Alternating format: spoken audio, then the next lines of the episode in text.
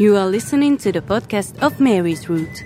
The Mary's Route between Máriazell and Csíksomlyó, Częstochowa and Medjugorje connects the sacred places, natural and cultural treasures of Mary. The road is open to everyone. Community, challenge, immersion, renewal. Details on the Mary's Route website and community channels. Bishop János Székely's The Way of Mary.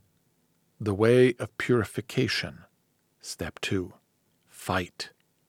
A little boy told his father once that he was having terrible nightmares. He dreamt that two wolves were fighting within him. One is tame, strong, a white animal. The other is an ugly, bloodthirsty black one, the little boy said. He had been dreaming for hours that the two animals were fighting. The father was surprised that his son dreamt things like this. Then he said, "Sometimes I have the same feeling as if two wolves were fighting within me." The boy was happy that his father seemed to understand what he had been talking about. He asked, "And which wolf is going to win?" The father answered, "The one you feed more."